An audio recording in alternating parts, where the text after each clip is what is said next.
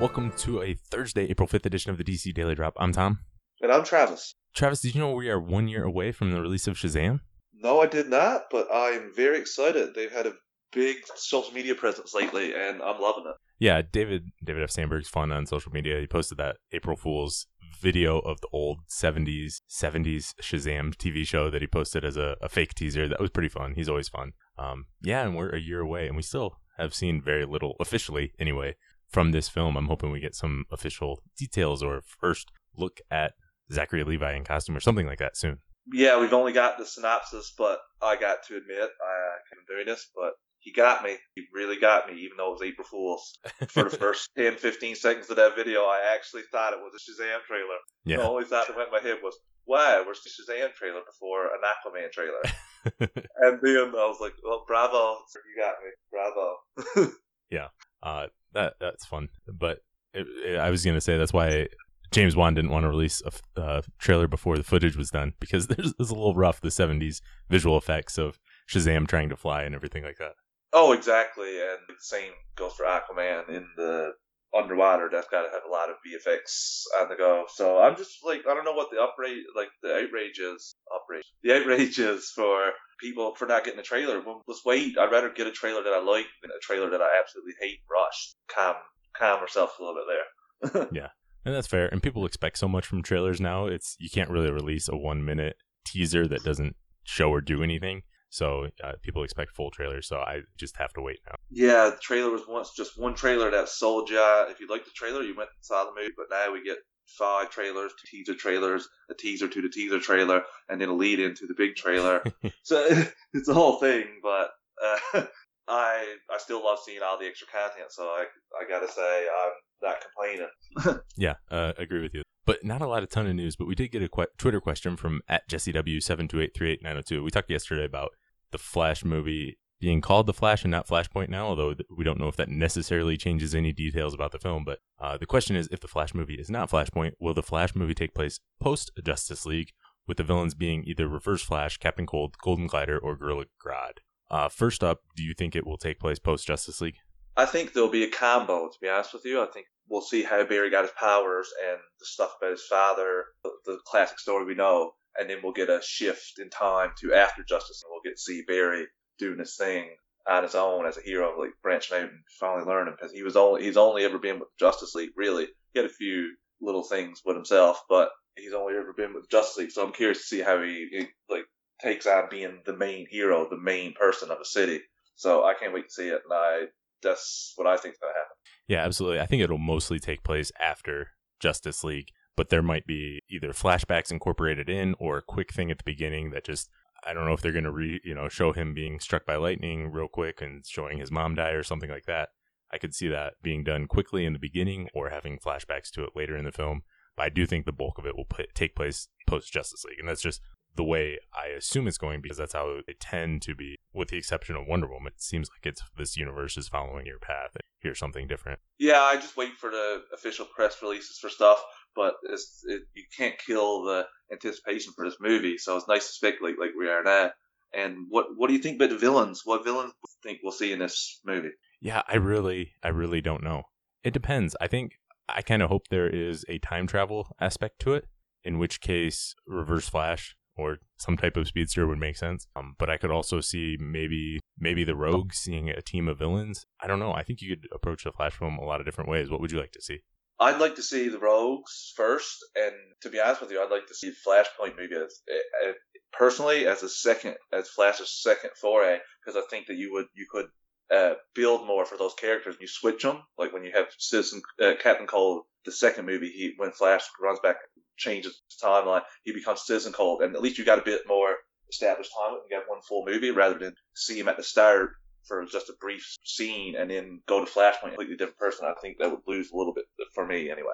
What if what if they did incorporate the Flashpoint element instead of Citizen Cold, they had Citizen Boomerang with Jai Courtney returning as the hero of Central City, throwing his boomerangs or drinking beer and throwing boomerangs. See, that's that's an idea if you want to keep it in fully entrenched and tied into this universe, or you could branch off and get to the rogues we haven't seen. I think a combo of uh, Captain Cold and Golden Glider would be a great like first scene or first couple scenes for the Flash to take on as a couple villains. Yeah, I think I think that's possible. We, there, you know, we know nothing about this film. It's just No, speculation for years with different directors and everything like that. Uh, do you think there will be time travel involved? I, I think they'll touch on it, but I don't know. There's so much in the Flash world, and the TV show is another thing. I don't know how much stock they'll take into what the TV shows already went in terms of storylines and things done, because we've seen time travel on that show so many times that I don't is not nearly a big a deal to me. So I want them to build it up in the Flash. So maybe tease it in the first, and maybe even a glimpse of it, but not fully understand how to do it to be able to go back and change the time, like in the Flashpoint Paradox uh, animated Yeah. uh, timeline and the story comic. Yeah, if it's not Flashpoint, I wouldn't mind some sort of smaller time travel story just because I think that's one thing that makes the Flash unique other heroes. It's kind of like when Green Lantern came out in 2011, a lot of people said it has to be in outer space. I didn't think it did then, but I think if you make a Green Lantern film today, you would have to put it out in outer space just to make it. That's what makes Green Lantern unique is he can do that compared to his other heroes. And I think time travel is one thing that is unique to the Flash as opposed to you know the other core Justice Leaguers other than you know Superman original film. Uh, there's not a lot of time travel involved there, so I think that's one thing that would be unique. And if it's not Flashpoint, you can still do it on a smart scale. I know going back to the TV show, for example, uh, the first time he time traveled, it was only a day, and that was only to save everyone from death. And Right. it wasn't like a big, and he didn't really understand how it was going, and he was like, he was so questioning. It's only because he had Eobard there to guide him that he what was going on. But I just would like to see that kind of thing happen again, but in a movie scale. Yeah, I think that that could be done. Um, so moving on, we've got just a couple little things about shows that are no longer on the air, but possible, not really possible, but uh, just hypothetical revivals. First up, Lois and Clark: The New Adventures. There was just some details from executive producer Eugene Eugenie Ross Leming, and talked about the finale, which I think we already got news. If you do, you know the finale of Lois and Clark, Travis? I can't remember it. I remember watching the show back aired. I loved it. It was like one of those favorite things that I watched with my parents, but I never did a rewatch, so I cannot recall the final episode. So spoilers for 21 year old finale. Uh, but season four is kind of about Lois and Clark wanting to have kids, but they don't know if they bio- they biologically can. And then there's just a cliffhanger that was supposed to set up season five, and it's a baby is at their doorstep, and they don't know where it came from. Apparently, that was going to be. I think we've heard this before, but the baby was a Kryptonian that would rapidly age to a teenager. So they would be. That was what part of season five would be about. They would be a teenager together, Lois and Clark. Teri Hatcher kind of implied that her and Dean Cain might be interested in a reboot. I don't think we're going to get a live action continuation of Lois and Clark, but I think that would be cool along the lines of the Batman 66 comic and animated revivals. There's a Wonder Woman 77 comic. There's was a Smallville season 11 comic. I think it would be cool to see a Lois and Clark season 5 in comic book or animated movie form. We got the Ray, Freedom Fighters and the Ray, so I think that we definitely could get this type of deal for an animated style, uh, even a one-off movie or uh, a series of ten episodes or so.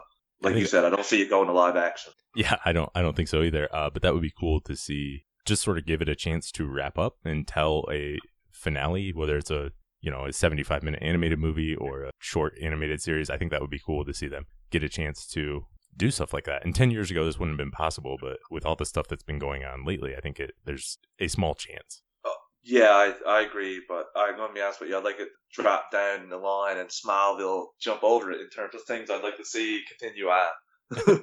Well, I, I would put priority for like a Wonder Woman 77 animated film with Lynda Carter, with Lynda Carter starring in it first before this even. I agree, and I seen that you put out a couple days ago, and I'd like that like that you added the 55 Superman as well.